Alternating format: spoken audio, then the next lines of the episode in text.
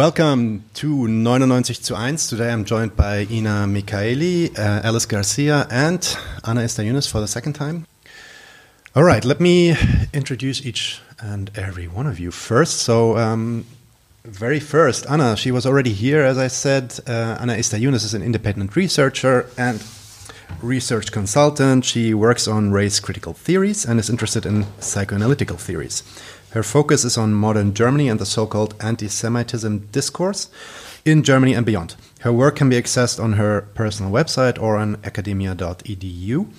Um, we talked last time about a legal case that uh, you are um, basically fighting out right now. A and little bit only, unfortunately. We, we just mentioned that yes. real quick in the end, I think. And um, there are a couple of other people also uh, joining that legal case. And Ina Michaeli is uh, another one of these people. Uh, she's a sociologist and feminist queer activist, board member of the Jewish Voice for Peace in the Middle East. Is that's the that's not the German one, right? Are you with the Jüdische Stimme or Jüdische Stimme? The Jüdische Stimme. Okay, okay. Um, and prior to coming to Germany, she lived in Israel Palestine and worked for the Coalition of Women for Peace. She's active in various feminist, queer, migrant, and anti colonial grassroots initiative. And last but not least, we have uh, Alice Garcia, um, advocacy and communication manager of the European Legal Support Center. We're going to talk about this a bit also in the conversation now, the so called ELSC, the only organization in Europe that's actually providing support uh, to Palestinian um, rights advocates and lawyers, basically, that um, represent Palestinians. Mm -hmm. uh, a year ago now, I think, a bit more than a year ago, Anna was here, and we already hinted at uh, a little bit at a legal case that was going on, um, especially regarding your case with. Uh, well, I'll let you talk about this in a second. Maybe why don't you just explain about the situation? Why are we here today? What, what are we talking about?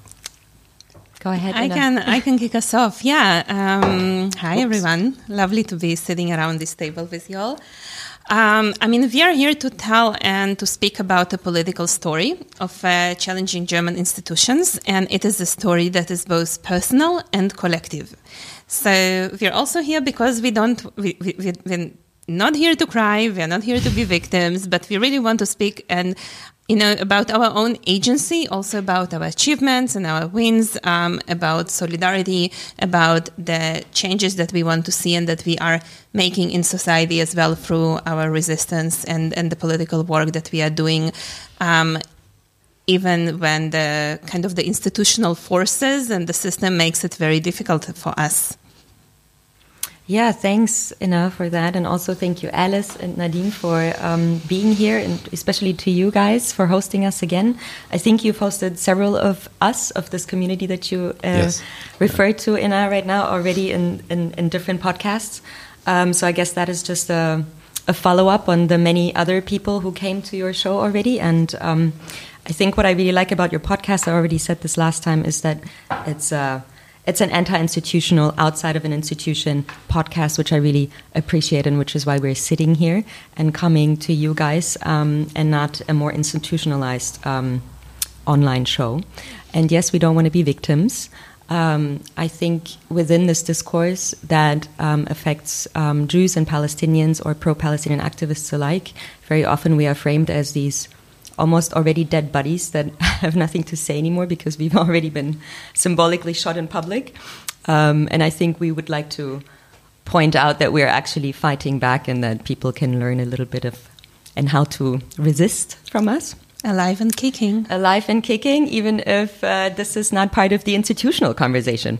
Yeah let's talk about the case a lot. So what uh, a little bit. So what what is that case? Um, what's the background of all of this? Um, we alluded a little bit uh, to that case. We couldn't talk so much about it the last time you were around, um, but we alluded a little bit about uh, you know the, the, troubles that you had. Uh, can you can you maybe explain a little bit what was going on? So. Um, what happened was that I was disinvited um, from an event that was organized by the left, Die Linke, on anti Muslim racism and strategies against the new right or um, neo Nazis in particular.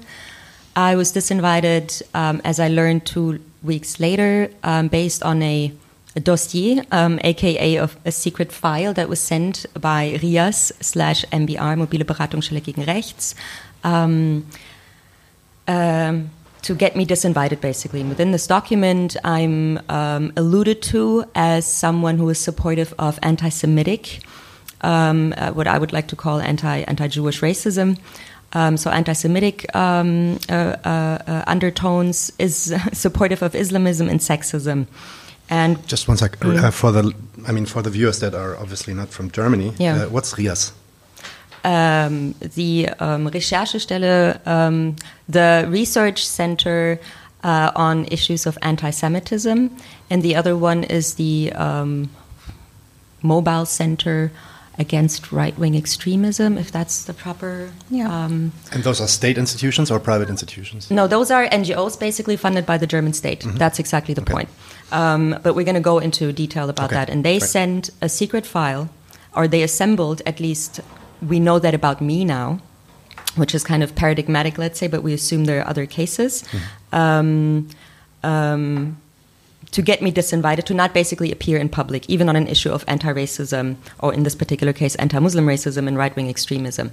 Um, um, yeah, so that is what happened. And then two weeks later, I learn from someone within the party, um, several people, in fact, and they told me that there is this file circulating. Mm-hmm.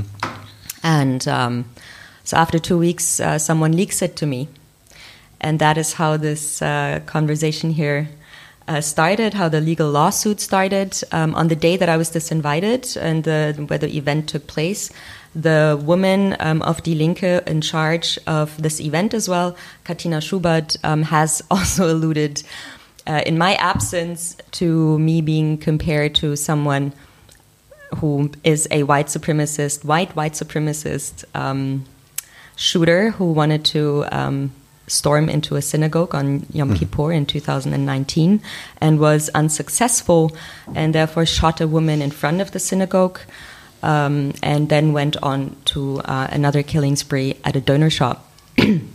um, yeah, so that's what happened.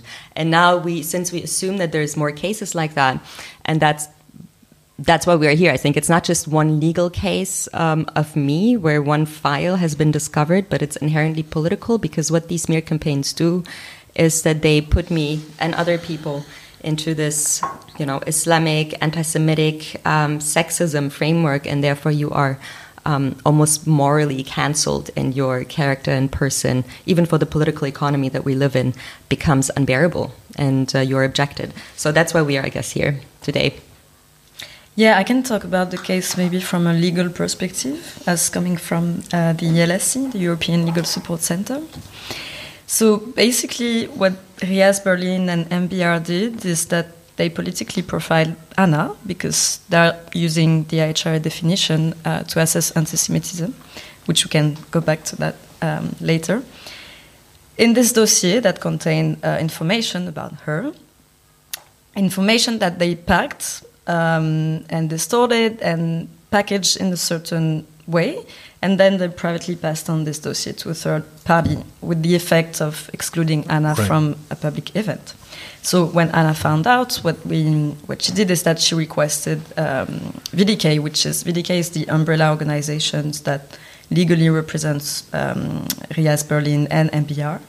Um, so she asked them to uh, give the information they collected on her and to tell her how they use this because this is a right that everyone has okay it's the right to access um, your data from a company or an organization um, it's basically uh, protected by eu law and of course german law. So it's called the gdpr um, privacy law.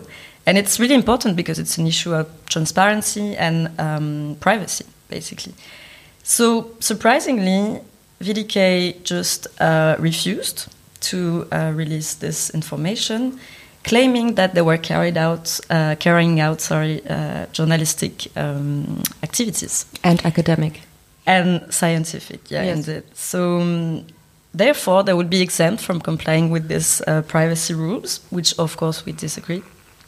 And so, what they did is really problematic, not only from a political point of view, but also from a legal point of view, because basically what they did is called data processing, which is allowed by EU uh, uh, privacy law and German uh, law as well. Um, in itself it's allowed. But there are a few principles that uh, uh, we must respect there, and one of them is accuracy. So basically, um, the data must be that the, those organizations or company collect must be accurate. And in Anna's case, it was clear that uh, the data was put together in a way that misrepresented her opinion.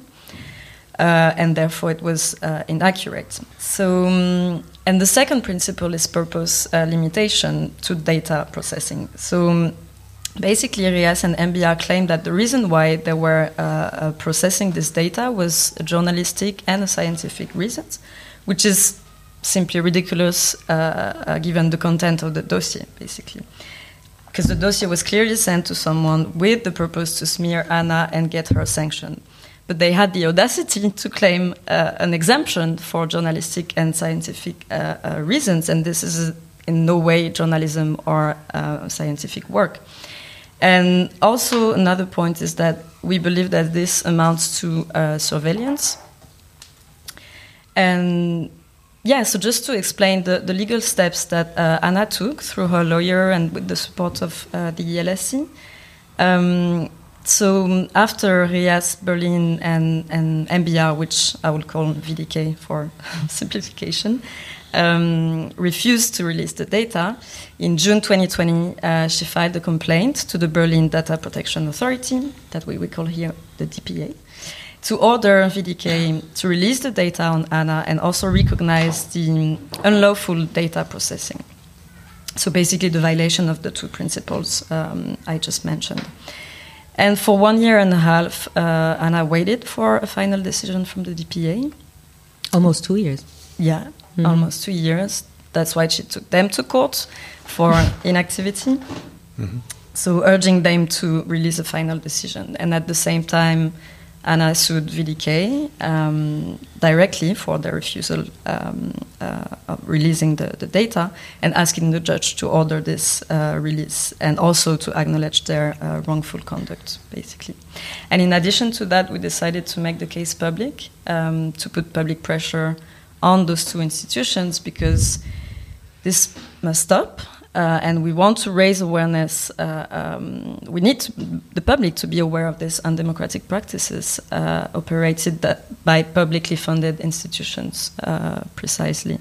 So we published a support letter that was signed by more than 700 uh, academics, artists, uh, journalists, organizations, and activists, and we went to the media because again we are asking the respect of really fundamental rights and basic rights. Um, so yeah, so the two lawsuits were uh, successful so far because uh, the civil lawsuit against VDK pushed them to release the dossier. Mm-hmm. So they released the full dossier, and an important point is also that they acknowledge that the purpose, actually, uh, of collecting this data was to identify Anna's position on Israel and on the BDS. Mm-hmm. And second, uh, the administrative lawsuits against the DPA pushed them to issue a final decision, which gave us reason because um, the DPA rejected um, any exemption raised by RIAS Berlin and uh, uh, MBR because they also uh, acknowledged that uh, both failed to follow scientific methodology or a journalistic one. So this is very important. But what we think is that the DPA really missed. Um, two important points as well. Because first, they disregarded the unlawfulness of preparing and sending this dossier. And then um, the badge of guilt remains on Anna um, because, you know, like her reputation, the damage made mm. to her reputation is not even addressed uh, mm. there. So the legal fight is not over. Uh, we will challenge the DPS decision and we will also ask uh, compensation from uh, VDK for denying Anna her right to access her data for um, two years. Okay, if I can chime in real quick, I think what I would like to add to that is that um, we went through data, um, data law, data rights, because we already also assumed that any kind of other legal uh, body um, would not sufficiently be able to address this case and for us to win. Um, because at the end of the day, really, the, the law uh, and and how it is used really much depends on whose in whose hands it is. so um, data protection law seemed to be the safest route to take, in a way. Um, uh, and any other kind of uh, administrative or civil civil lawsuit, for instance, would have kind of pushed us more into a political. Um, legal um, debate, debate slash fight, and usually those don't pan out quite well in front of German courts, especially not for Palestinians. Um, I also would like to point out that Palestinian voices, in this case, are the the, the most marginalized in terms of legally or political represent, legal or political representation. Um, so yeah, having said that, um, we had to, and I want to make clear again, although the DPA case going for data protection rights of European citizens, of which I thought I was one, um, and I still am one, um, we literally had to sue and went public because the DPA didn't start working or didn't, I mean, I don't want to say they didn't work on it, but they didn't um, come out with a legal statement. Mm-hmm. Um, it's kind of like the war of attrition, right? And at some point, we just didn't have any recourse anymore. Therefore, we kind of went to the public because that was the only way we could kind of pressure them into um, a statement, actually. So we have a two tier system, at least here in terms of even citizenship rights, I think. Um, anyways, I mean, that's also not news for many people. But whereas we have to perpetually um, claim our rights or uh, um, uh, demand them or prove ourselves to them. That's basically the case we're talking about right now. We're I was trying for two years to get my European data rights accepted. And now the DPA actually even said, and correct me if I'm wrong, that actually the, the filing and the collection of the data is legally correct, which is why we're going into the next um, lawsuit right now. But imagine if that is happening to someone who doesn't have um, German citizenship or European citizenship, and you come from an even more precarious status when you when you stop thinking from the nation state and you know as the the guarant the guarant the guarantor of of rights, then you really realize that uh, it's basically a privilege that only. Um, uh, that only um, happens, or not, that's not the word, but it's basically your rights as a European citizen then become a privilege of only a few. Um, and I think that's what I want to paint, uh, uh, uh, point out in this in this case. Um, yeah. And maybe just one important question which remains here as well is um, what about others? Um, you know, do RIAS and MBR also hold data about other people? Um, in Anna's case, there was a leak, but uh, it's likely that other people are targeted. Mm -hmm. And um, yeah, what you know, what looks like a structural issue, actually. Mm-hmm. Um, and some activists have already uh, filed data access requests, actually, and also face the same answer that Anna receives. Like, uh, we are protected by those mm. so called journalistic scientific exemptions. um, but yeah, now the DPA has made clear that they cannot hide anymore behind those mm-hmm. exemptions. Mm-hmm. So, um, yeah, we intend to challenge this uh, further in court, and might, maybe more people uh, will join the claim. I mean, it's interesting. You you're speaking about others, and I've been thinking about what happened the beginning of this year. I think in January or so, or was it December already? I don't remember. Where there was like this kind of mass cancellation of contracts at Deutsche Welle. Mm -hmm. Yeah. Right. So um, this kind of environment becomes ubiquitous now in, in state media and state institutions. I would say. So, how would you? How and your case is actually an older case. I mean, relatively older, a couple of years older.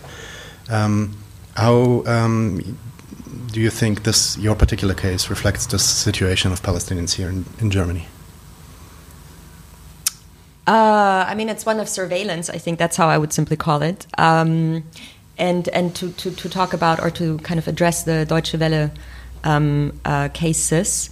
Um, and a lot of other cases in fact it's not the only ones right sure, basically sure, yes. usually you get uh, caught up in these war of technicalities where people basically use labor law or all kinds of exemptions as in like institutional culture or whatever it is and then there's another uh, you know moral add-on as to as it was uh, recently published by Deutsche Welle as well um, with the new code of conduct if I'm if I'm correct um, which is also it's not a it's not surprising to read this very um, pro-Zionist code of conduct. What, what, what's this code of conduct? Maybe explain this a little bit for people that don't know about the story.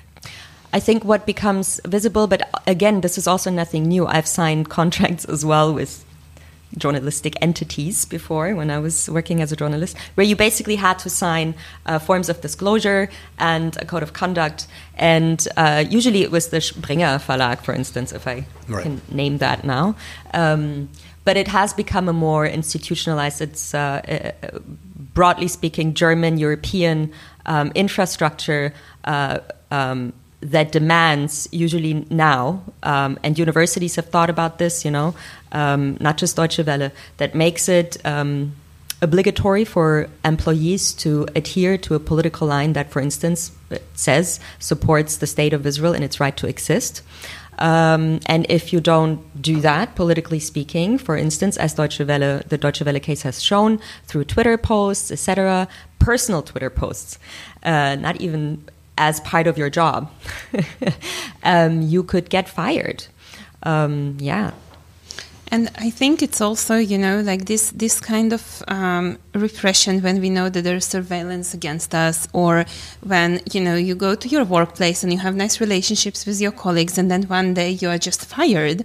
Um, and your whole idea about what is freedom of press and what is journalism is entirely shattered, even though theoretically it's the foundation of democracy and so on and so forth. But here you have a major broadcaster having code of conduct that actually limits freedom of expression and calling things by their name and saying the truth. Mm-hmm. And I think what I want to point out is how a lot of those bureaucratic um, kind of big and small instances of surveillance they really they just come to exhaust us they just come to make us so tired that if, i think all of us right we have a lot of those instances where you know your rights have been violated or something that is happening is not okay and like theoretically you know you you have the right to fight it mm-hmm. but it takes so much resources and so much energy and money and time that many people simply don't have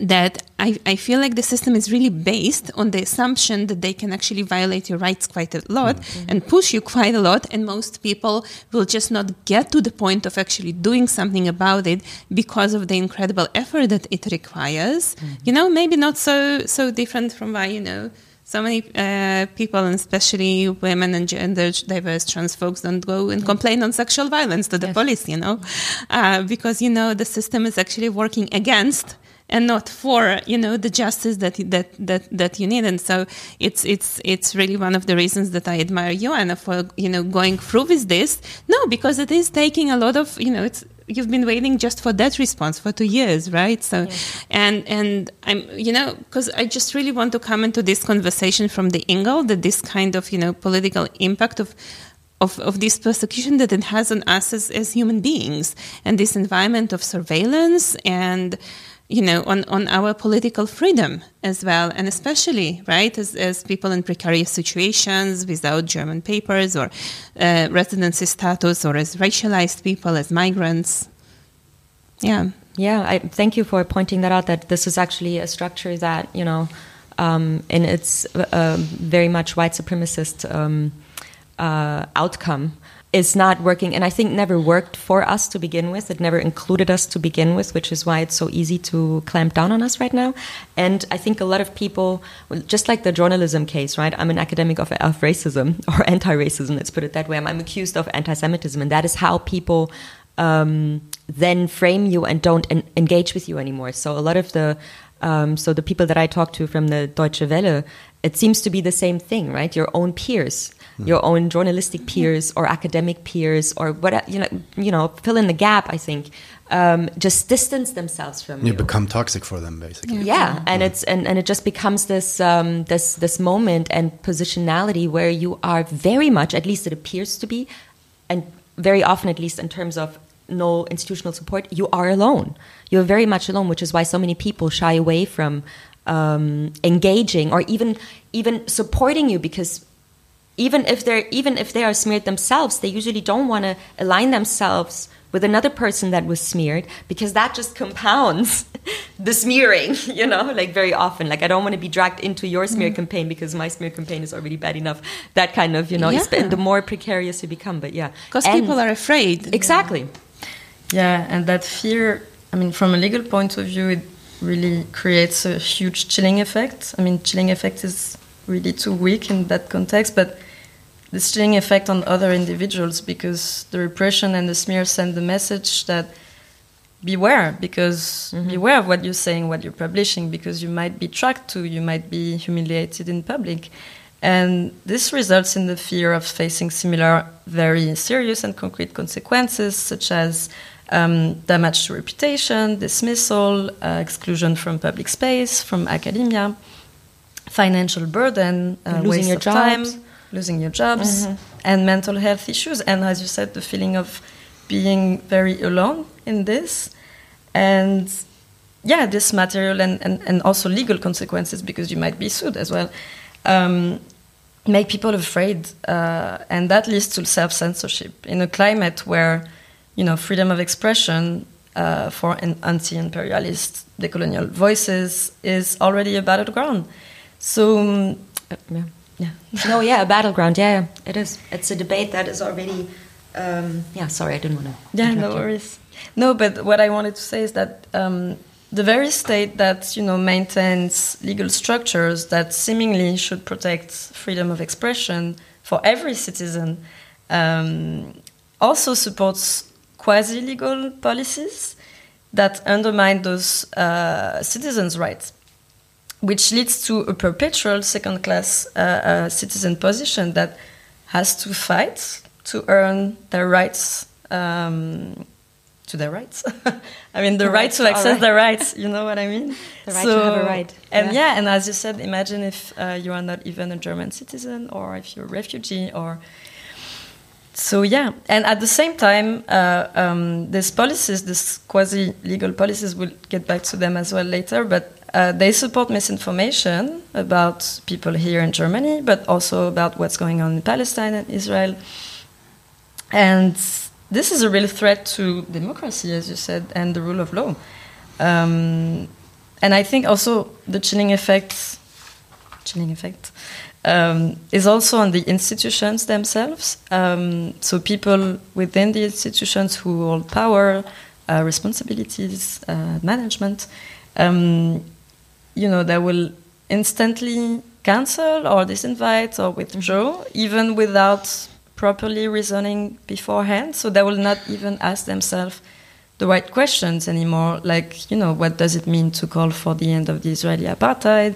What does it mean to uh, call for the respect of fundamental rights of the Palestinian people? Um, but they also, is, yeah. they also don't even engage with you anymore once you're smeared. But, know, yeah, and and I think you can, you can actually go one step, be, you know, beyond a threat to democracy, and to say that this kind of conduct, which is you know, anti-democratic, authoritarian, um, outright criminal but legalized, um, it's it's not just a threat to democracy; it just it exposes the places where the democracy is failing. And I know it sounds a bit theoretical, but I think it's very practical when you are on the you are the one who is paying the price, right? Because you are the one who doesn't get the job, who gets excluded or fired or disinvited, and it's it's also just the stress that you feel in your body um, when you have to deal with this kind of, uh, you know, whether it's uh, surveillance or um, knowing that there's, um, yeah, there's there's a whole that you are the target of a political persecution, and um, your means to defend yourself are very limited. Right, and I think like like um, building on that um, it's not only I, I, would even go further i think it's not only anti-democratic i think we're already seeing a system um, rolling out its own carpet, which I would call fascist, actually. Um, at least we're on the way there, structurally speaking, in terms of what we are understanding and seeing on the ground already, even if it's just um, so far restricted to mainly uh, Palestinian or Muslim voices or subjectivities. Um, but what I find so scary is that when you say that to people, and I remember when these things happened 10 years ago, people would look at you as though you are some kind of crazy person. You know, like how can an institution, how can people deal with you like that? There would always be this assumption maybe she did something wrong. Like in Germany, not only in Germany, I suppose, you um, you are usually discriminated because you did something wrong. That's what people think. There's no structural discrimination happening in Germany because we are the nation that has learned from its, mistake, its, mistakes and also falls into this whole notion of European law and democracy as the epitome of uh, freedom and um, progress as well. So people can really not um, understand what is happening. So now, the past couple of years, this is kind of becoming more and more visible because of some international um, um, popular cases, which depends or depended on the international class status of the people being attacked. That's how I would call it. But still, I think what happened here on the ground for the past 20 years is something that has been overlooked so far. And maybe now people are understanding that this is not just, uh, that we're not only crazy, that this is something that is practiced on us now and it will um, affect more people in, in the future, I think. So I just want to come back to one thing you talked about. I mean, you talked a little bit about uh, basically the personal repercussions of this kind of repression on yeah, Palestinians and other voices that are being repressed. Uh, we do see at the same time this kind of dichotomy of this good versus bad Palestinian. So, especially in the Deutsche Welle case, this became very mm. prominent as our dear friend Ahmad uh, was part of this um, uh, witch hunt so how do how do you see that fitting together, and how um, you know do you see any patterns there that you recognize from older studies or other studies you had? I think I would like to come back to the chilling effects in, in that matter. Um, that the ELSC and a couple of um, uh, reports that are coming out soon or have already been published that have used this terminology. Um, it's, it's, there to, to, to kind of describe a certain political and legal climate and um, I have huge issues with this terminology, but I'm also not a lawyer. I'm not writing the reports because it doesn't feel like it's not like I'm going out and it's cold outside and I'm wearing a dress or something and then I'm a bit chilly, you know, like. Um, I think it's an it's it's an understatement of what is actually happening, um, and we should find better terminologies in this um, in this narrative war, which is what it is. I think it's a narrative war, and I would go for um, the definition of actually of, of political and transnational apartheid as something that we do not necessarily only see in Israel Palestine happening, but as a transnational system uh, that extends, you know, uh, to Europe or even comes out of Europe. You could argue that. Um, and maybe you want to read the definition of apartheid real quick. I have it here. So, yeah, apartheid refers to uh, crimes committed in the context of an institutionalized regime of systematic oppression and domination, but one, sorry, by one racial group over any other racial group or groups, and committed with the intention of maintaining that regime. And this is the definition of the Rome Statute. It's also the one that was uh, used by um, Amnesty International in mm. their report. Right, and I think that describes what is happening here in Germany a lot, or in Europe actually, because you have cases from all over Europe um, a lot better. And the reason why I'm saying it is because uh, we can learn a lot from South Africa, I guess, at least under apartheid, and from Steve Biko, whom I already referred to last time when I was with you.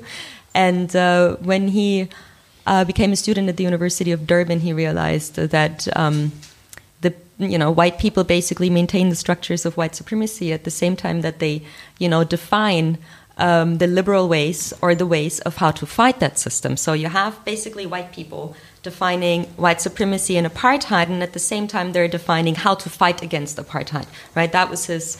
Uh, Steve Biko basically goes into this entire um, understanding and analysis of what he coins, you know, white liberalism, basically. Um, but yeah, it basically ends up, you know, where Palestinians are invited in like backroom door meetings, you know, because it's too dangerous to be seen with us in public, um, which is exactly what Steve Biko also wrote about, in fact, being invited to a tea party. Um, as the, the good black person, right? You're the good Palestinian. And uh, there's been a friend of mine, actually, she's been invited recently to an institutional um, event where they were frantically looking for a Palestinian apparently and couldn't find one. Um, so they asked her, and she declined, um, basically saying that had they, would they know, and would they just find out what I'm writing, right?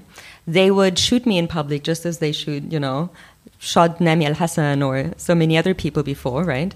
But it kind of plays on this trope that, you know, there's this good Palestinian until we have shot you in public, and then, you know, all the good Palestinians have been used up, everybody else is dead. And uh, uh, yes, I think. And, and another thing I think that is that is what comes out of this good versus bad Palestinian, which is already a binary that is deeply racialized um, uh, uh and um, problematic uh, I think it kind of relies on this very necrophilic, like um, death-like desire, where we like to kill Palestinians. Where killing Palestinians actually brings in our own humanity. You know, like the minute you kill a Palestinian, that would be my argument right now. You actually become a human yourself.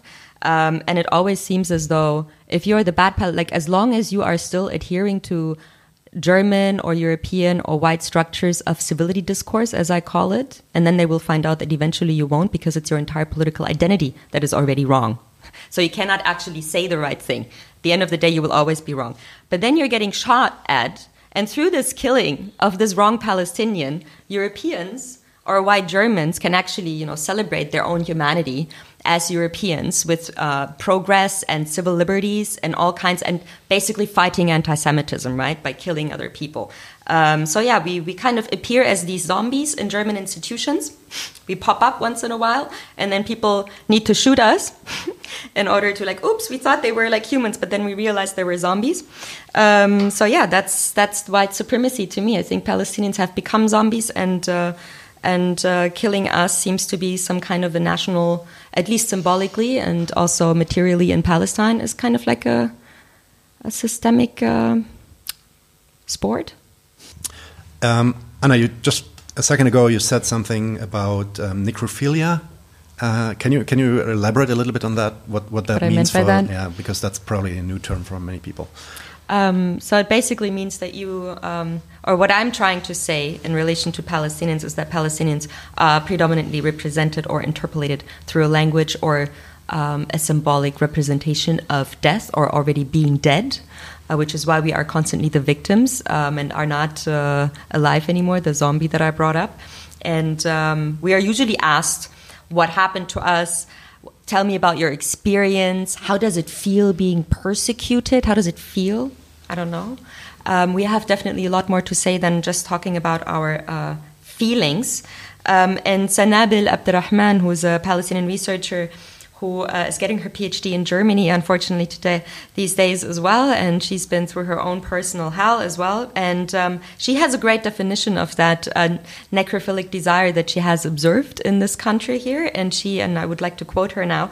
Um, she coins it as, quote, a necrophilic desire of German institutions um, a necrophilic desire to dissect pieces of history and their people uh, which it has neutralized and fossilized in a vague infinite past. It likes to study Palestinian resistance 20, 30, or 40 years later, after the Palestinian resistance has been safely stored in its wide archives, domesticated, silenced, and fetishized. And I really love this end of quote, and I really love this um, definition of hers because it kind of pins down and like and and exemplifies what happens to you. Because even if we get attacked, and we, I think me and my co-curators or um, allies or other people, we got attacked so many times, and when you then realize how the media, for instance, or institutions treat you, they usually don't even talk to you, right? You're, you're already this dissected, domesticated, silenced object of hatred. Um, and then very often, uh, what actually happens is that usually an Israeli, very interesting as well, not a German Jew, an Israeli is then questioned or uh, uh, uh gets to comment on what you might think and that's an interesting that's an interesting uh, uh, uh, dynamic that I seem to um, observe over and over again. Um, where you kind of realize that what she is talking about here is that Palestinians only are operated or only operate apparently in a white through this white gaze, through this uh, uh, idea of already being dead and not there's no need for anyone to discuss with us or to engage with us. And if there's someone else, it's usually either a white or a settler colonial subjectivity that gets to define you uh, or your legitimacy to speak. And that's the, I think that is what she um, wants to point out, and that is what I meant. Yeah. Okay, And, great. and if I may add, also saying although who gets to decide on what is relevant to the conversation, because if we go back to the Nakba Day, you did have quite a lot of things in the German media about it, but at no point have they explained what is the Nakba? Why are people going out to protest?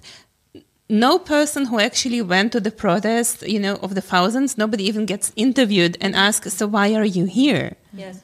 and it's it's that erasure mm-hmm. of like of the meaning that also people give you know to their actions to why we are here to mm-hmm. what matters and you know and like their lives and their agenda is like in just entirely like the erased from the from the conversation as they are Yes. And I also still remember going to demonstrations back in the day, like 10 years ago or something. And then you would see the media, how they report on a demonstration, usually when Gaza was getting bombed, for instance. Um, and they would pick out the young shabab, you know, 16, 17, you know, angry. And they filmed them and uh, they wanted to have a conversation with them. And then I, but, you know, me and a couple of other people, you know, we chimed in. It was like, hey, you can talk to us. You know, we can give you, um, we can give you an interview as well. You know, and they look at you like the media, the journalists looked at you like up and down, like, no, you're not the person I'm interested in, because they want a certain representation. Um, uh, instead of actually a, com- a, a conversation, right? and That's- representation of their own fantasy a, a representation of their own fantasy, exactly, of a young Arab man that is dangerous, that comes across as dangerous and aggressive. That's exactly what they want, and everything else just doesn't even get represented. And you know, if I, if I can relate to it from like how how does the marginalized group relate to the state? Because you mentioned the good Palestinians and bad Palestinians, and I mean we know it very well from good Jews and bad Jews, but we also know it from you know century-old constructs like good women and bad women. And I, I think I mean yesterday was Rosh Hashanah, and one of the things we were drinking for is like for the freedom to be who we are. And I think that's actually really relevant about who has the power to tell you who and what you are allowed to be, what is your identity, what is what counts as discrimination or as oppression. And I can say, you know, like from my experience, just um, being really um, you know taken aback and amazed by this entire industry of state offices throughout Germany that are responsible for anti-Semitism, and the vast majority are not led by. Not only are they uh, the people representing the state themselves are not Jews, but they can still be the highest authority on what anti-Semitism is. So it's like you have this entire industry in Germany of these uh, state institutions that are responsible to fight anti-Semitism and protect Jewish life, and they are led um, not only not necessarily by Jewish people, but also uh, by people who can be center or right wing, and it's just entirely detached from any anti-racist framework this um, you know you this this power you know not o- only over people but over discourse over ideology over what constitutes racism so or anti-semitism in that case. Um, and I think there's something there. And and I, and I wonder if that's part of kind of the the tra- the tragedy like a Jewish tragedy here of um, and but also of many other minorities who have experienced a lot of you know state violence and horrors of, of state terrorism and state oppression, and then they come to a place where you hope to see the state as your protector, and you enter this kind of deal with the state where you get the promise of protection because I believe it is only an illusion of protection. And then maybe you get some, some protections, you get special treatment, you get this kind of. But one of the things you give away is, is the freedom to be you know your own master to be your own to be a political subject to have your own independent voice. And you have in order to get that protection or as i argue illusion of protection you basically sign up to be what the state allows you to be. And they tell you for example that to be a good jew you need to support the israeli state and be a zionist um, and, and all of that right? And and i think that's also why kind of in the beginning i said it's like there's something personal but there's also like a bunch of collective stories here that are unique but are also interconnected because i think there's something there in the logic mm-hmm. of the kind of state violence and state oppression. And i mean i know you mentioned that for many people, what we are saying would make absolutely no sense. But it's like with the police, right? Like you, until you get beat up by the police one day, you can totally live all your life with the illusion that the police is there to protect you. Yeah, it depends on whom you're asking, right? I mean, I think if you if you grow up in this country as a white middle class person, you probably think that the police is there for, to, for your protection if you adhere to all the, you know, if you're cisgendered, everything. I mean, there's, there's, there needs to be so many things in place already for you to believe right. that. But interestingly enough, you know, like due to state hom- homogeneity and uh, the nation state project, I think that has been. Um, that is the actual citizen, the white heteronormative, uh, middle class, white um, white subject. Um, so yeah, and what you said is that our political identities are under attack, and I really like the part about.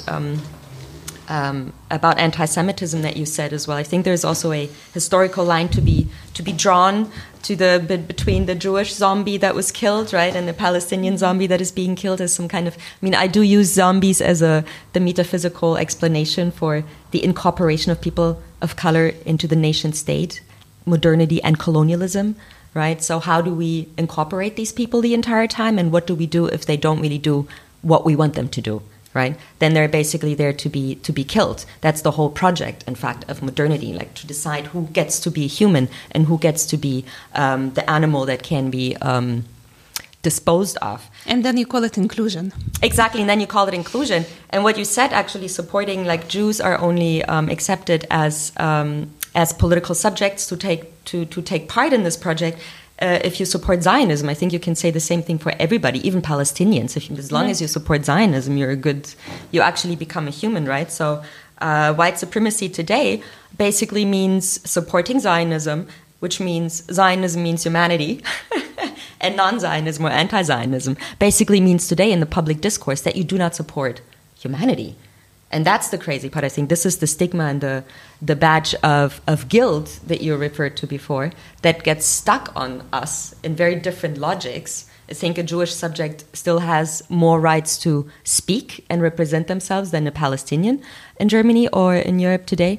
But still, I think uh, you know if, if we continue the system to grow to grow even longer, you know I don't I don't want to see the future. You know I think we are repeating a lot of structures that we've seen already before, at least historically speaking.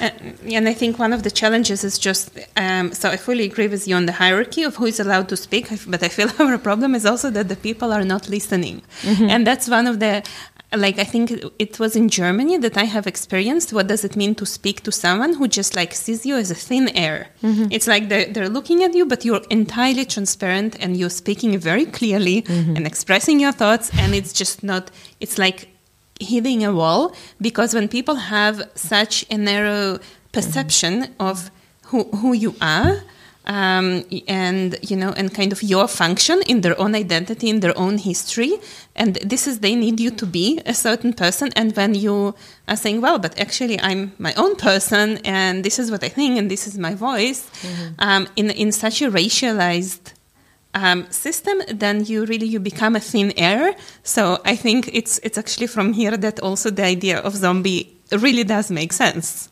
Yeah, and it's also a part. Uh, sorry, did you want to just to chime in real quick? But it's it's very much a thingification of you know, and that is why we we need to draw.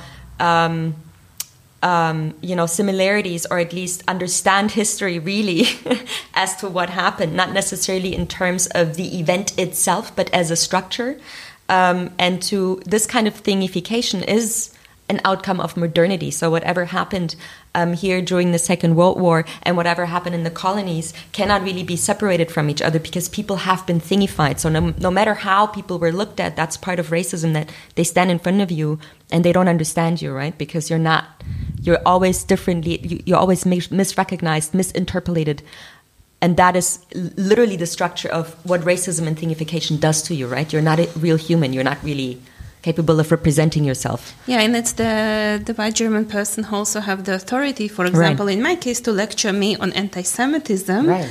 and if i have something to say in politicizing the personal experience kind of the the usual white supremacist point would be well but it's not about identity you know it's mm-hmm. about the value or the idea um, and then you are entirely erased as an authority on your own life. Mm-hmm.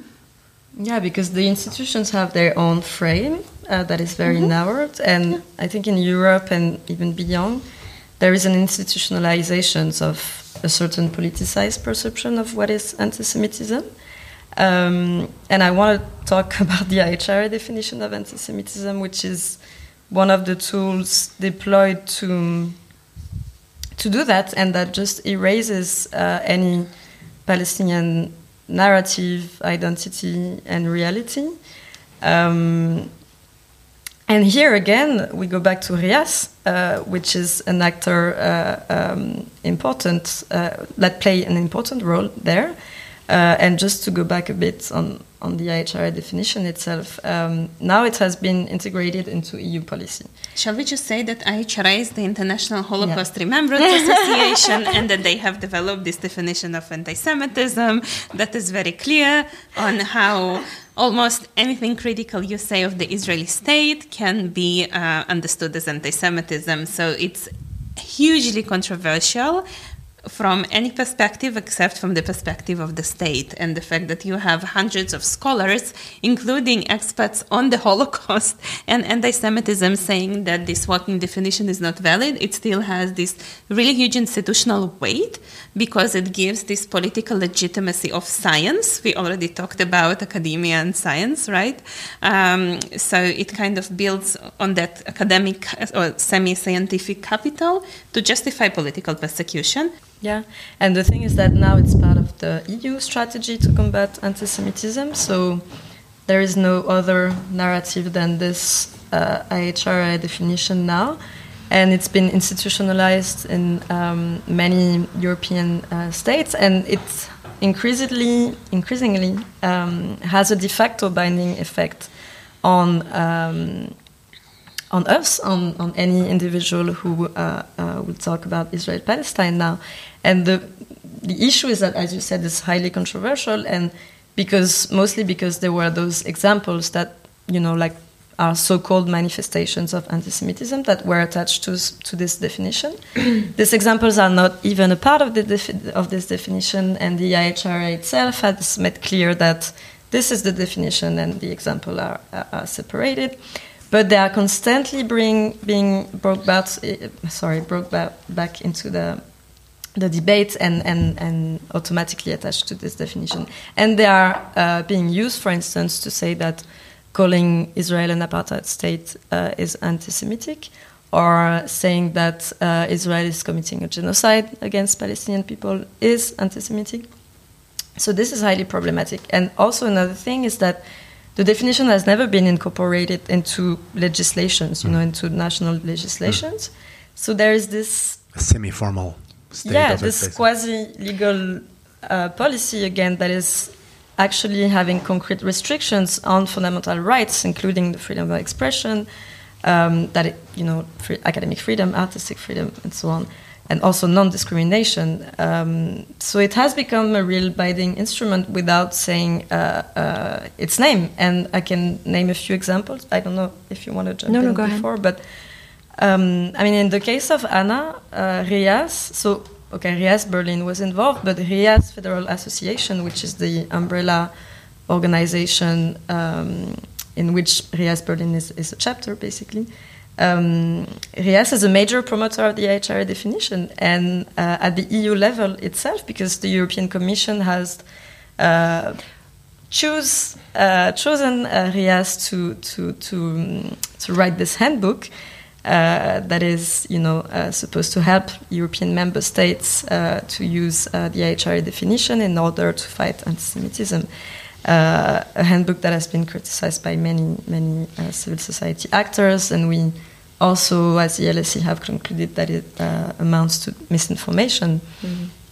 And maybe, yeah, just also the, the Deutsche Welle case, um, you know, like those seven Arab employees were fired, apparently based on an independent investigation that was led by uh, Ahmad Mansour. You, you, you talked about him, and this relates to again, which Palestinian has the right yeah. to uh, speak or not. And he used the IHRA definition uh, to assess anti-Semitism also here.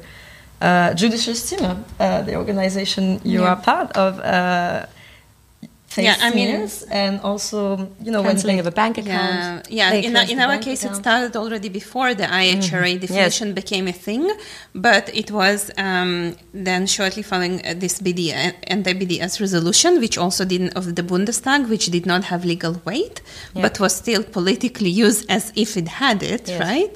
Um, and speaking of you know kind of fascist or neo-fascist kind of trends there was an expectation like a request for us that if we wanted to keep our bank account um, we had to sign a paper for the bank you know saying that we are um, you know we don't support bds so this kind of political censorship is um, yeah and again you know it's such a shame. All the time and money and energy and resources and like literally time of our lives you know that nobody will give us back Right. go, going back on this on, on, on, on this type of, uh, of persecution. And which is crazy is that at some point when the bank decided to assess if your organization was anti-Semitic or not, they appointed an expert that would have, you know, used this IHRA definition to assess if the organization was anti-Semitism or not, and hopefully, yeah clear, clearly we said no thank Yeah. you uh, Yeah. without the thank you um, but yeah i think it's it's this um, also completely disconnecting anti-semitism from jews for example and making it about this rhetorical superiority on some you know theoretical issue but also just not only entirely disconnecting it from anti-racism but just using it in the service of racism and it was actually one of my experiences of feeling thin air was trying to engage with the EU, with the relevant uh, decision makers and institutions. Um, to be very clear, um, you know that I mean also we, as the Jewish Voice for Peace, and many other Jewish organizations, uh, like we are not protected by that. We are actually attacked. Um, but there was absolutely no interest in that. And and we actually got a lecture on what anti-semitism is. So you know that's i think i think that that's that's a very good example of what happens when state authorities kind of you know give you the illusion that they're going to protect you even if protection means that they actually persecute you de facto. Yeah. So another example of um, these anti-Semitism accusations, how it plays out institutionally, I think, is the Documenta case, which is uh, more internationally famous by now. Um, and I think it mirrors this colonial extraction very well, because the collective that was hired, ruangrupa, um, is from the global south. The topic was decolonialism. and uh, uh, so you basically go to the colony, extract knowledge and wisdom and art and whatever you want and brown buddies. Um, and then when they come here and exhibit what they want to exhibit based on you know the contracts and what they were told to do. And here we also understand that decolonialism for a lot of european institutions is just another buzzword. Um, people actually become so repulsed and i read an article recently as well that said well if this is the opinion of the of uh, post-colonial and decolonial thought then we don't need it here in europe quote um, and i think that is kind of paradigmatic of what happened um, there and uh, mirrors the the reversing of material power structures as well so we extract logics and people and buddies and then we don't want them but i guess you have more to say about about the um, Yeah, no, I agree. case. But yeah, and again, we we apply this colonial tool on them again using the IHRA definition to investigate into potential anti-Semitism within Documenta. Again, the Palestinian collectives are being targeted there, uh, and they did not just face smears; they faced vandalism, death threats, um, uh, assaults uh, cyber attacks, harassment on social media, and so on. And and there is this scientific ad- ad- advisory panel who came into the conversation at some point to say that, oh uh, wait, this is anti-Semitism because you're talking about apartheid. Oh, you said the word genocide. According to the HRA definition, this is anti-Semitism. Again, we always go back, but we, we it comes to ridiculous assumptions in the so-called scientific panel statement or preliminary report where um, it goes to say that um, another exhibition from uh, talking about uh, um, a femme de lutte en Algérie, uh, because there was I'm sorry, I need to tell this example because it's just like crazy. There was this leaflet or paper, uh, kind of envelope with the, the map of Palestine and, and written uh, for the genocide to stop. Mm. Only this was mm. taken as an example of anti-Semitism by this panel because of this IHRA definition uh, example that um, uh, refers to you know equating uh, Israeli policies with uh, Nazi Germany's uh, anti-Semitism. So that goes very very far. Um.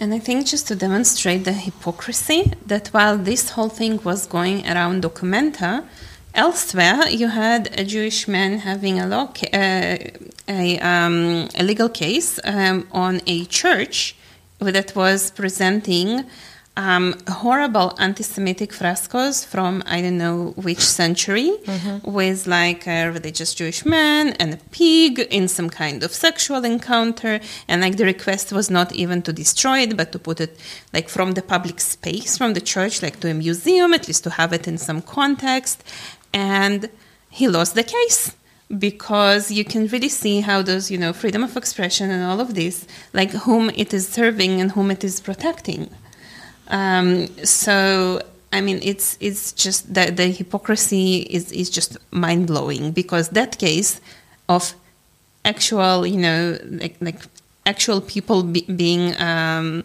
experiencing actual anti-Semitism in the public space was entirely not interesting and almost not mentioned in the media at all. Plus, the case was lost. Yeah. And I think it also signals to if, if one thinks about it, it also signals to Jews that, well, A, this is not about, this discourse of anti Semitism is not about Jews, anyways, right? But it also signals to Jews, if we just assumed it was about anti Semitism and Jews, it also signals to Jews that, look, the state is not going to protect you unless you are a Zionist and subscribe to our white political uh, definition of and whatever we think of, however we want to interpret the past. And if you don't agree with that, then you're basically back to where we were before. and that's the that's the that's the um, the very scary part of that. I think, even just from a, a Jewish perspective. Um, but I think what it also leads. Did you want to say something else about that, or what it also leads to? I think in Germany, a country that has um, that always refers back to its past when it kind of comes at us with these debates. Um, and it's one of the things that I learned in school. I don't know, maybe you learn something else. But I always learned these, this anticipatory obedience, uh, vorauseilender Gehorsam in German, which was right the, the Mitläufer, the bystander, the people who basically just were onlookers to a system that you know got hijacked by a couple of Nazis or something.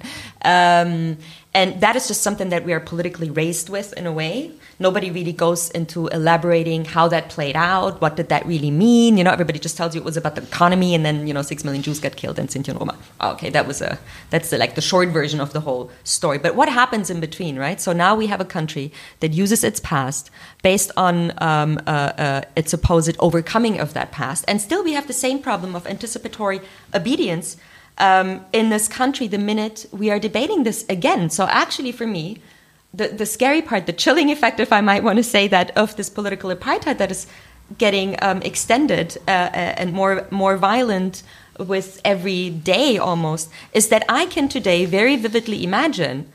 Uh, before that, it was more an abstract understanding. I can today imagine how people were, you know, dragged out of their uh, apartments and paraded through the streets and people looking on. Like I can totally see that, and I think that is something that people don't um, uh, don't really understand in terms of a structural continuation of sorts.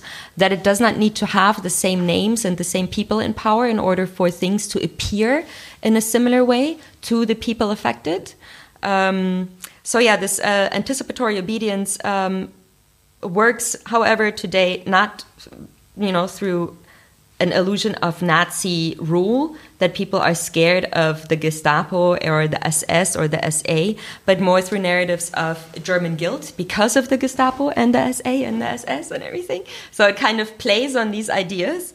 Um, so yeah, we have a narrative shift that um, essentially psychologizes material structures um, of uh, present politics of colonialism between Palestine and Germany to date. Yeah. And also, you do have still cases of, you know, ongoing state violence. I mean, you do have today people who are dragged out of their homes and maybe not paraded through the streets, but ta- taken, you know, straight to lagers or to the airport and being deported. Mm-hmm. Um, yes, and and the, and the society is organized in a way that you know, a lot of, uh, you know, bogus, like, mm-hmm. you know, well-behaved citizen can continue their lives. Right. Um, in, in this like complete apathy and like this yeah. uh, engineered ignorance yep. of, of how life in this place really mm-hmm. is for a lot of people who are not in a privileged situation. Right. Thank you so much. And I think white liberalism really comes comes into play there as well because white liberals constantly think that this structure actually works, and this is an exception, right? Like the refugee who violated the rules, um, or the, the few bad apples in the army. Exactly. Not like systematic war crimes, just you know a couple of bad apples. Exactly. Yes. It was, was the, it's it's okay that they were targeted Yes, and that's how it started as well. I mean, that's that's been something that we've seen during colonial rule, even in pre-colonial Germany. We've seen this been. Yeah. And you know, maybe just sorry, just running ahead yes. of ourselves, yeah. but I think it also very brings us, you know, to personal responsibility and what we do with the fear that we actually we can feel because it is engineered in a way to make us afraid and sometimes with very good reasons and with a lot of institutional yes. power that can be used against us. Yes. And we'll get back to that in a second. Yeah. I just have two questions that I want to come back to. One mm. thing you said before uh, that was like a little bit on the side, but I want to come back to that. You said that there have been cases, popular cases, um, of Palestinians that actually went, you know, went against this kind of repression and kind of also won. And you said that the reason for that, or you, you assume that the reason for that was also their, um, their, uh, if I understand it correctly, their class position mm. somehow. Can you elaborate on this a little bit? What do you mean by that? Why uh, these more popular cases? Why were they different than what is normally going on? Well, that's that's me taking a leap of uh, you know of interpretation right now, but um, in order to stand up to the system, not only emotionally and psychologically, which is already uh, a huge burden, and you know, whereas other people continue with their lives, you know, you you kind of end up with this. Um, yeah, chained to you. It's kind of like you, you drown with it, you know, and either you're a really good swimmer or you're not. Um, but what I meant by by that is that it it is a class issue of how much you understand um, or are able to understand what is happening, understand the material structure of, of rule. Um, there is, a, you know, that is that all of that takes a lot of politicization, a lot of time, you know, like, and you need to know the right people. So if we look at um, uh, precarious uh, third generation, second generation Palestinians in this country, the migration of Palestinians to to Germany is, you know, one of um, uh, you either have like the majority of Palestinians in this country, let's put it that way, are uh, refugees of war, particular the Lebanese wars, but also in Palestine.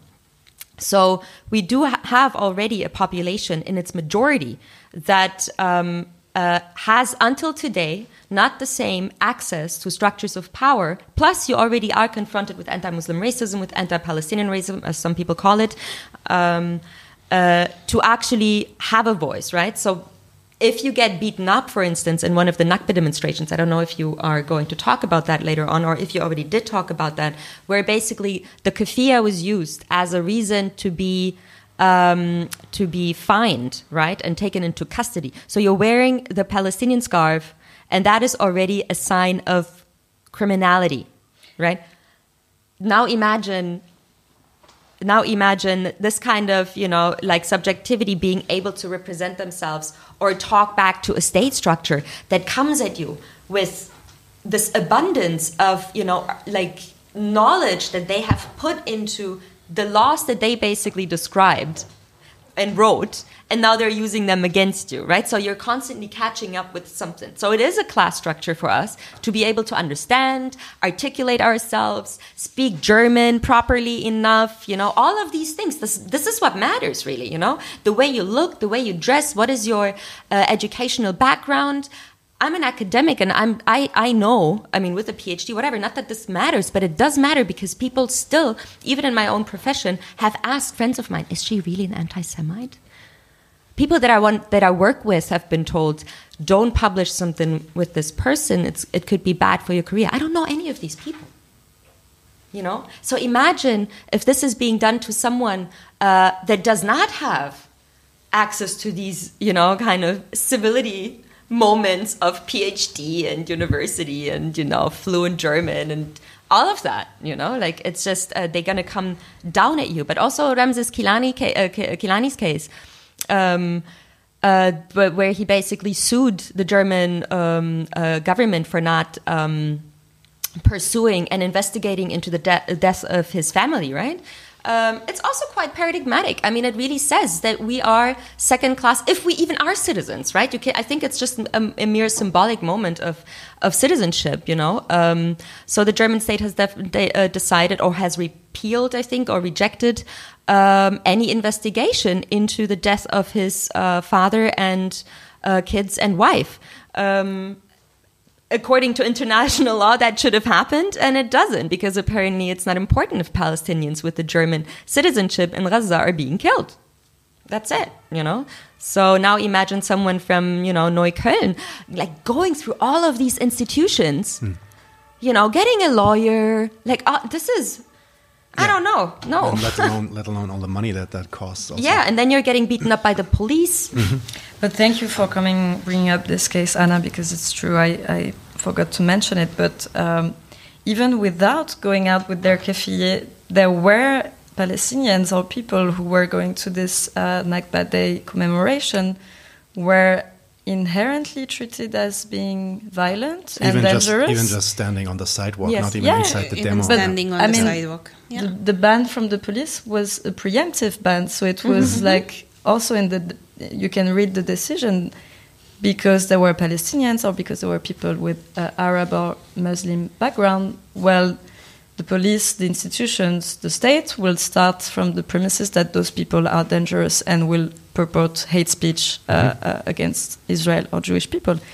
And this is racism. Not yeah. only it's a, it's a problem for uh, you know like fundamental rights because a preemptive ban on, on, on people who wish to who wish to you know just peacefully assemble is is a collective uh, punishment on uh, on the community, but it's also just racism, uh, actually. And, and can I say that mm-hmm. I, I, ha- I, have experienced that this, you know, May 15th this year as, as, as, an, as another step, as another level of the intimidation in the public space, mm-hmm. because it wasn't anymore about, okay, well, I go to this demonstration and it's going to be mm-hmm. violently dispersed.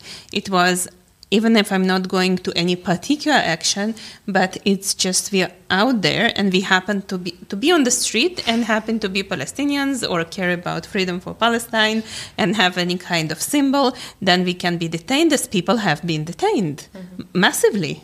Yes. And and I think again we're coming back to the German guilt trope here, right? Um, although this is all uh, structural racism already, but I think this German guilt trope also kind of ushers in this gaslighting discourse of white supremacy, where they invert colonial power structures and they create this kind of you know guilty versus the non-guilty Manichaean world, right? So there's the, the, the Palestinian is already guilty by definition. Whether you stand on the side, what, what, when you when you represent yourself, you are already guilty by definition. AKA again, like this this example that people, even in academia, even if you have a PhD and you you know you're published in everything, people can just simply go and read you if they want to, but still. Uh, they think you are guilty of something because otherwise this could not have happened, right? So we have this guilty versus non-guilty Manichean logic that comes in, right, um, and that defines Palestinian already by definition as wrong, as guilty, and as not being allowed on the streets nor in your institution. And I think this is where we're talking about colonial erasure. This is really this is why it's apartheid, and apartheid is uh, an outcome. It is not a subcategory. You know, it is one of uh, of of, of um, legal definitions. For me, apartheid in particular, I would, again, Biko's definition of political apartheid, not legal apartheid, is an outcome of colonial rule, is an outcome of, uh, uh, uh, of genocide. We cannot understand apartheid you know apart from that it doesn't make at least academically and historically it does not make sense and in the way it was practiced whether that is south africa or in palestine today it also doesn't make any sense to separate it um, in terms of, of, of debate and um, so, yeah, it's basically about erasing Palestine, erasing Palestinian bodies. Um, and through this erasure, uh, at the same time, you also create this society that constantly uh, obeys the sovereign in their definition of who is allowed to live, which is why we need to disobey a little bit more. And also, what I also want to say, or like to, to add to that, I think we are, and that that is why I was talking about modernity and colonial rule. Basically, what we are witnessing is a system that is using IHRA as a rationalization tactic. Although all of these, uh, everything that we're talking about here now is not new. It also didn't start in 2018 uh, with Peter Schäfer or the Mbembe affair. Um, it didn't start there, no. um, but we do see now that there is a system that uses laws now it make it, it comes up with quasi-legal laws which we call usually in political science policies right? Which then enter the law again to kind of deal with the same population that they have dealt with before in the same manner but without the institutional logic that can rationalize it yet. So we see a system that learns um, and that kind of goes into quasi-legal and then legal frames or pathways to implement it again and make it a part of a democratic structure right um, that is something that i wanted to say. And also uh, rias i think what, it, what, what was left out so far is that german institutions like rias or ipsa for instance um, have been at the forefront of uh, not only developing material around anti-Semitism, although IHRA came in a little later, you know, but they have been at the forefront on the German as well as EU institutional level way before 2020 you know um, that is the reason why now the majority of um, anti-semitism delegates somehow are white german protestants mm. yeah. on the eu level lecturing the jewish voice for peace about what anti-semitism means right so we have people like uh, uh, katharina von schnurbein um, i think the name already says a lot um, it, it, it's, it's striking to me how people with a background of white German aristocracy, whether that's true or not, at least the name is still there, uh, can lecture a Jewish group about the history and present and past of anti Semitism. It's, it's really striking to me. Um, but that is where we're at, and we have somehow come, um, the system has, has reached a level where people take this as a sign of good governance, interestingly enough right? So when you talk to people outside of Europe, they either don't understand what's going on or they think it's just completely mad. And then the first conclusion is, oh, it's because of German guilt. I do think that it's really important to dispel this myth of the German guilt. Yes, please. Because I feel like guilt is like on a very basic human level, it's like when you understand you did something wrong right? And then you are open to acknowledge that and to hear the, and to see to, to, acknowledge to hear the other person to understand their perspective.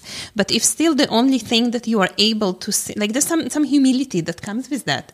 But if the only person that you are able to see is yourself and your emotions and your own issues and you are the center of the universe like there is no guilt there. I feel there is just the same version of supremacy mm-hmm. and an attempt to maybe gain some kind of moral supremacy. Mm-hmm. But like if you're not really able to see the other, like I'm not going to give you the satisfaction of saying, oh well, it's just because you're a good person and you're capable of guilt. Like I'm sorry, if you're not able to see the other person, it's still supremacy.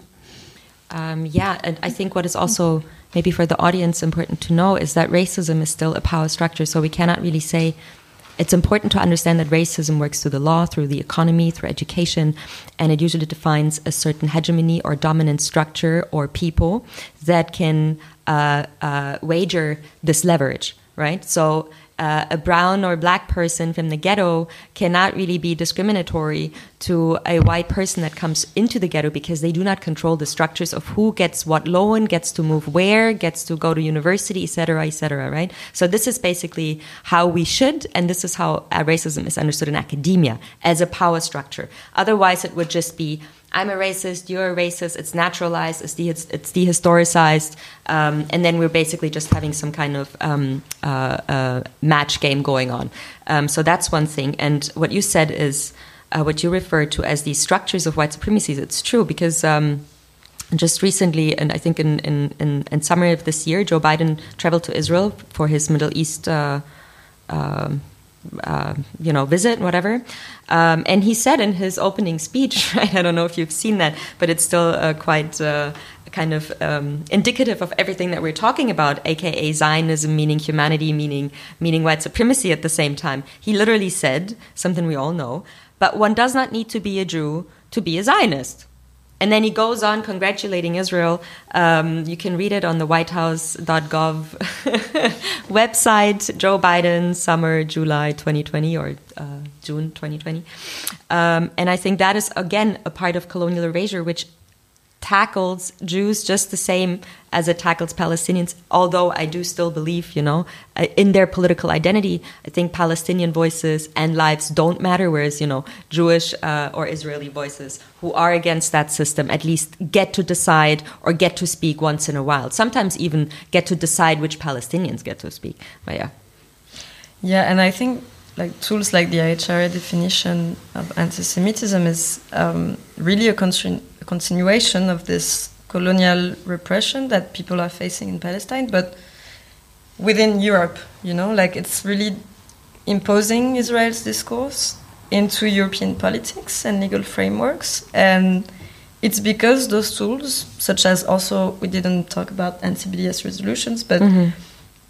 because they are heavily, they are being heavily promoted uh, in part from uh, um, Israel advocacy groups but also institutions themselves. Um, and because they are being treated as authoritative by the, the institutions, then they become de facto binding. Right. And I just want to reiterate again that it's very concerning for um, uh, the rights of the Palestinians and, and the rights of uh, other human rights defenders in, in Europe, and yeah, just simply our fundamental rights to freedom of expression. Yeah, I would even go as far as saying, connecting it to what we said before as political apartheid that is working on a transnational level by now.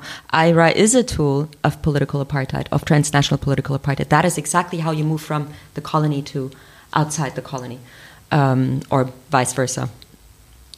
Um, yeah, so my, my last question before we get maybe to some closing comments would be What's the purpose of all this? I mean, you've been talking about you talked mm. about political economy before. We know, you know, Palestinian erasure, repression, yeah. um, feigning uh, guilt, and uh, using these discourses to completely, you know, um, shut down any any kind of dissenting voices. But what's like if we if we if we think of a political economy, we we think maybe on a state level, maybe even global politics. What do you think if you were like to give an answer now, or you know, just brainstorm about it? What would be the purpose of all this? Why is this happening? Of, of what? Of us sitting here and talking back, or of them coming to crush down on us? Yeah, second. Um, I mean, you know, I think colonial. I think the project of modernity from the very inception has been an economic, uh, an economic one, which which means that you allocate a lot of economic, political, social, cultural resources in the hands of a few, whether that is the 1%, as the anti capitalists are saying, right, or whether that is kind of what uh, critical race scholars would, would, would, describe as white supremacy, um, which is not necessarily only about color. FYI, I think Germans really, um, or Europeans, very often um, um, I think we need to become literate as a society. That's also very important about what race actually means and what racism means, um, um, which is something that we have not really caught up with. And now that we have decolonial and anti-racist um, precariously employed very often people of color or people speaking about it, we see this trend of political apartheid coming and cracking back on us to kind of kick us out again. So we are trying to teach this kind of language and history to people, um, and, and, in order to change something for the future. But uh, now we're being kicked out, and I think the goal is simply that, you know, to maintain Europe as a a space of, as Fanon would call it, the you know a space of a space for the you know of life. You know, this is where humanity lives. You know, this is uh, the zone of being. You know, where the law applies, where we have uh, um, a political economy that pays for your health insurance. you know, so it's basically the opposite of the colony, um, and that is what we are we're looking at a, at a time of you know um, natural destruction, um, where questions of who gets to live in a space, like literally as a human, will matter even more. So this is not just about Palestine. Palestine is just the figure that is used uh, to kind of really get rid of a huge trope of anti-decolonial, um, anti-sexist, a lot of progressive ideas that we've worked for um, uh, for the past, you know, 60, 80 years um, are now being kind of torn apart with this narrative, amongst other things, right? There are many other narratives that do that as well. But um, another reason why we are sitting here, and maybe I think the two of them want to say something as well. I think why we are sitting here now talking back is because the settler, colonial, or modernity project never intended to really talk to us.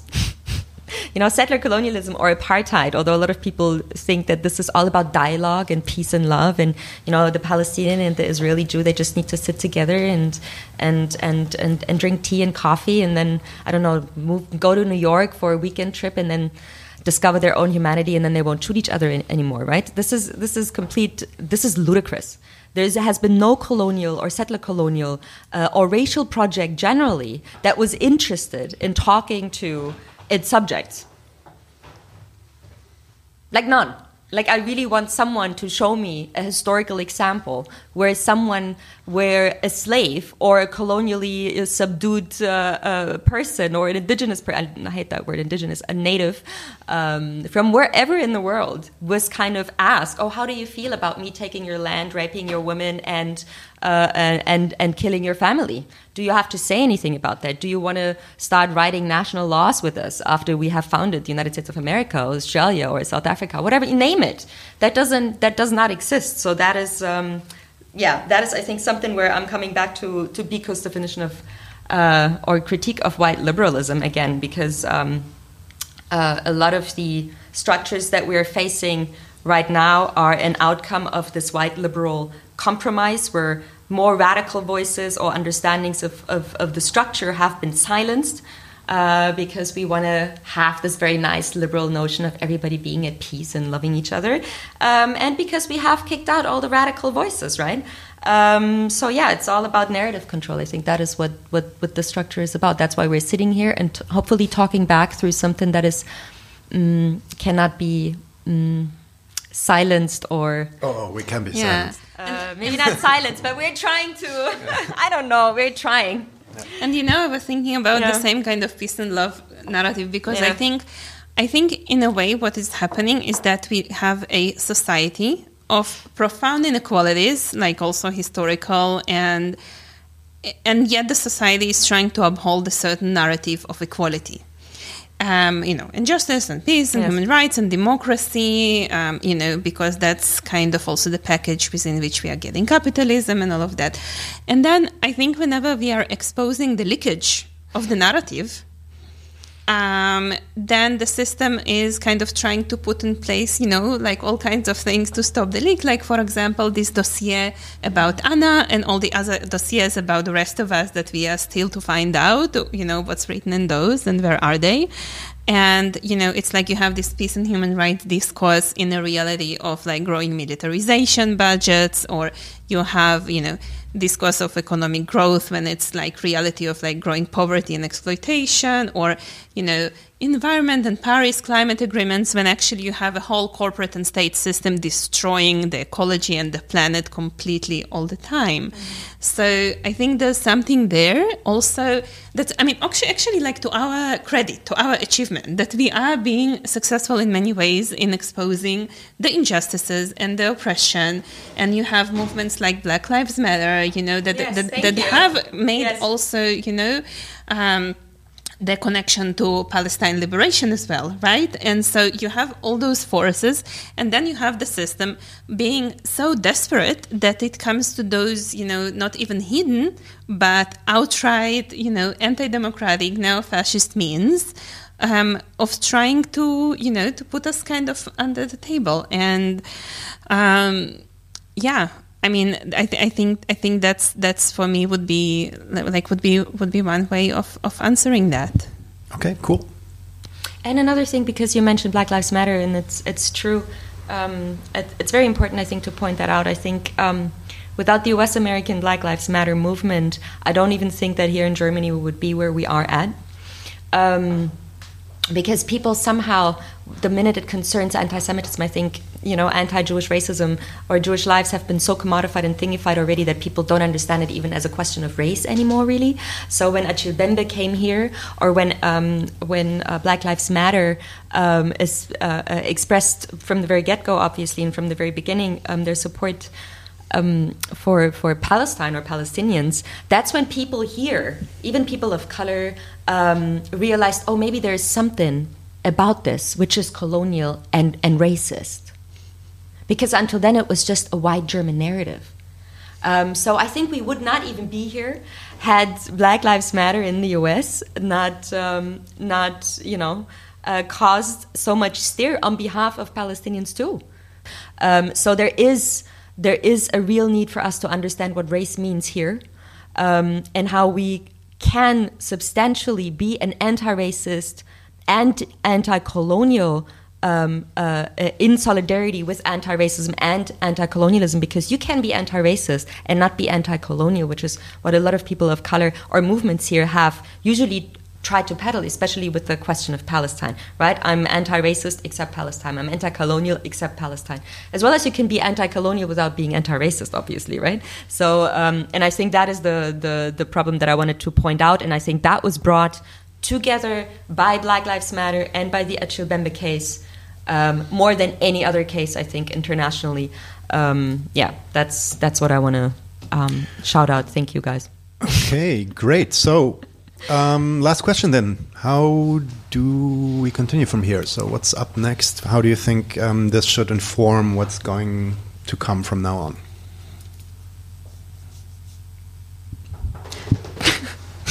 no, I mean regarding the case in particular, um, we really we want accountability, basically. Um, I mean, RIAS, MBR, or any other organization that would have similar practices must know that they just cannot uh, unlawfully process data um, of critical voices only because they oppose their uh, political uh, ideas.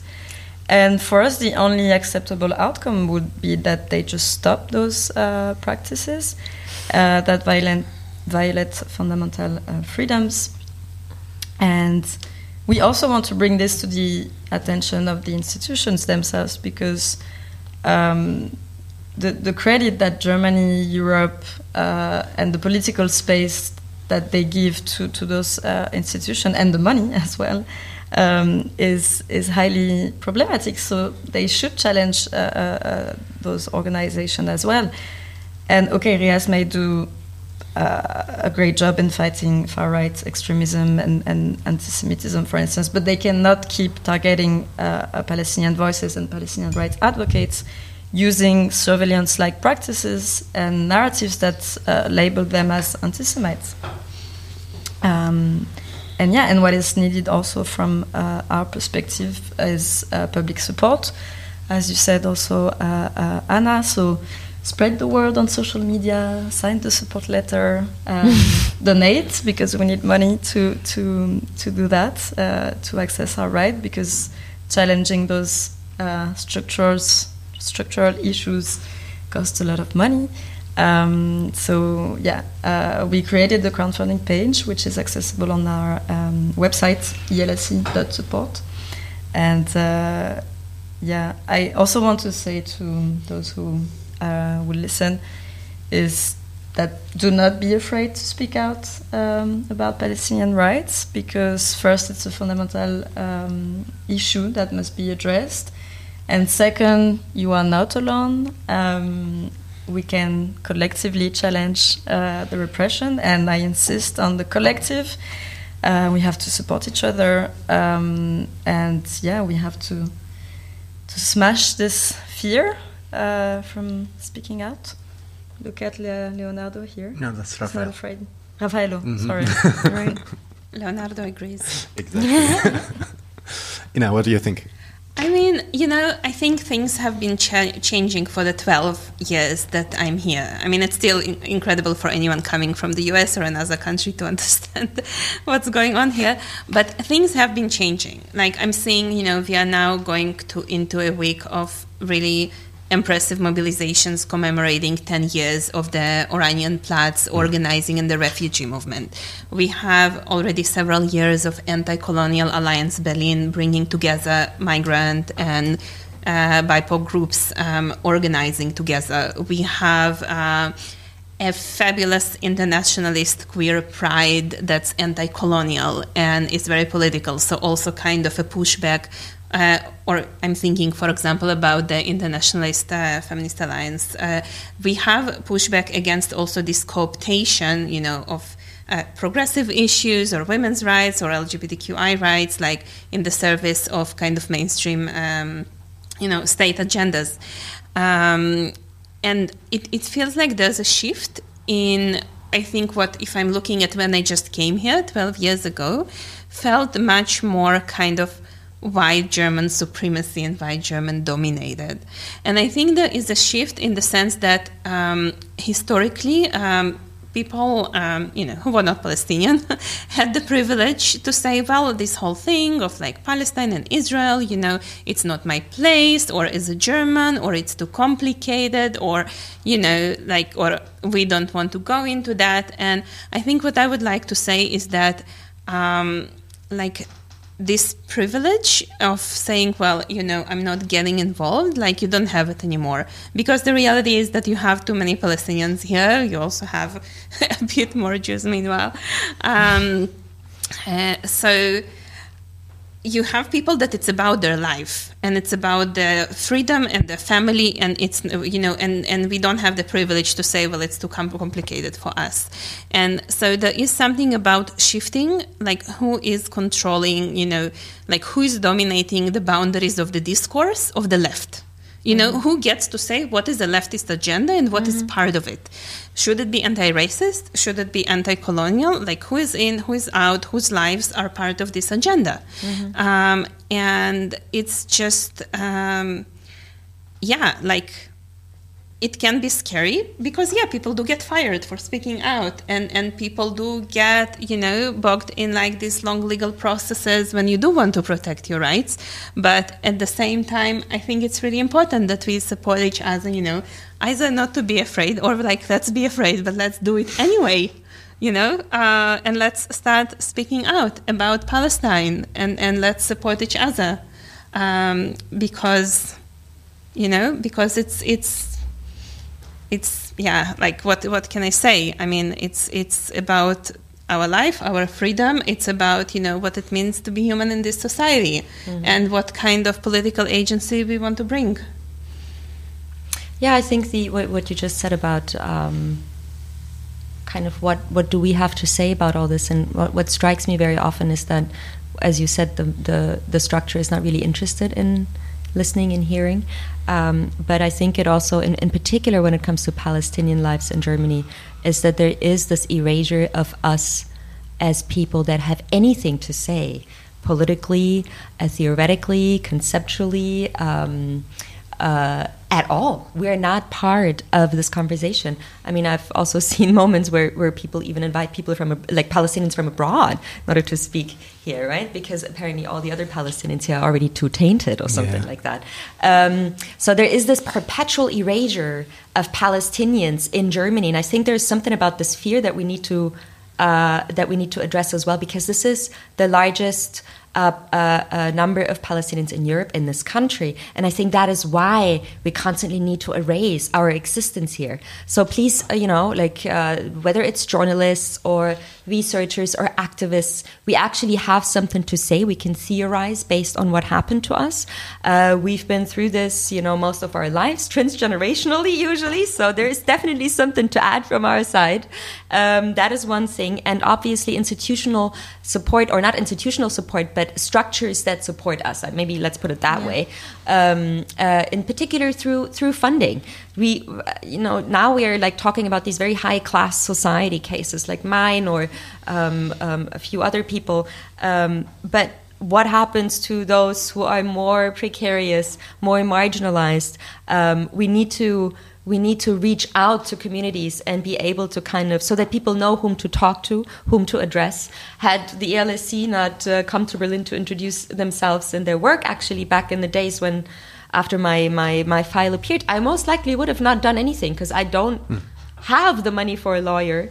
um, and all of that stuff that you're basically taking on right now in terms of research and drafting and you know working with my lawyer here. So I'm I'm very happy because we're institutionally as well as economically completely unsupported, completely alone, um, and uh, and and with all the privileges that we have, I already have difficulties, and I'm I feel like I'm so incredibly privileged, and yet.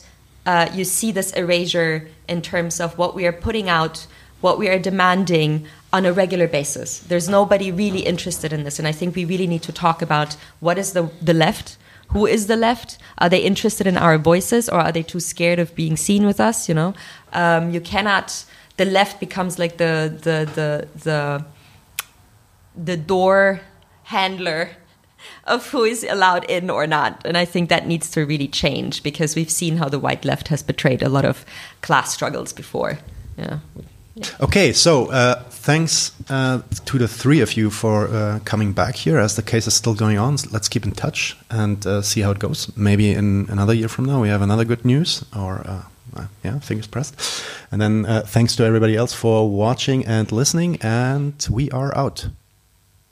Leute, wir brauchen eure Hilfe. Wenn euch dieses Video gefallen hat, klickt auf Like, abonniert den Kanal und vergesst nicht das Glöckchen zu drücken, damit ihr benachrichtigt werdet, wenn wir neuen Content droppen. Außerdem solltet ihr uns überall folgen, wo wir verfügbar sind. Das ist Facebook, Instagram, Twitter und Twitch. Und wenn wir irgendwelche Ankündigungen machen oder Posts, dann shared, was das Zeug hält. Gebt uns all eure Liebe. Wir haben mittlerweile ziemlich signifikante Kosten. Wenn ihr es euch irgendwie leisten könnt, unterstützt uns doch auf Patreon. Dann kommt ihr auch in den Genuss verschiedener Vorteile, wie zum Beispiel Zugang zu unserer Discord-Community oder Zugang zu den ultrageheimen Patreon-Episoden, die wir dort posten. Außerdem könnt ihr uns natürlich auch über PayPal Spenden zukommen lassen. Außerdem haben wir mittlerweile einen eigenen Online-Shop. Das heißt, wenn ihr euch immer noch fragt, was ihr euren Lieben zu Weihnachten, Ostern oder sonst wie schenken könnt, geht dorthin und kauft duftes Merch. Alle Links dazu hier in der Beschreibung oder auch auf unserer Webseite 99 zu 1.de. Vielen Dank fürs Dabeisein, danke für die Unterstützung und wir sehen uns in diesem Theater.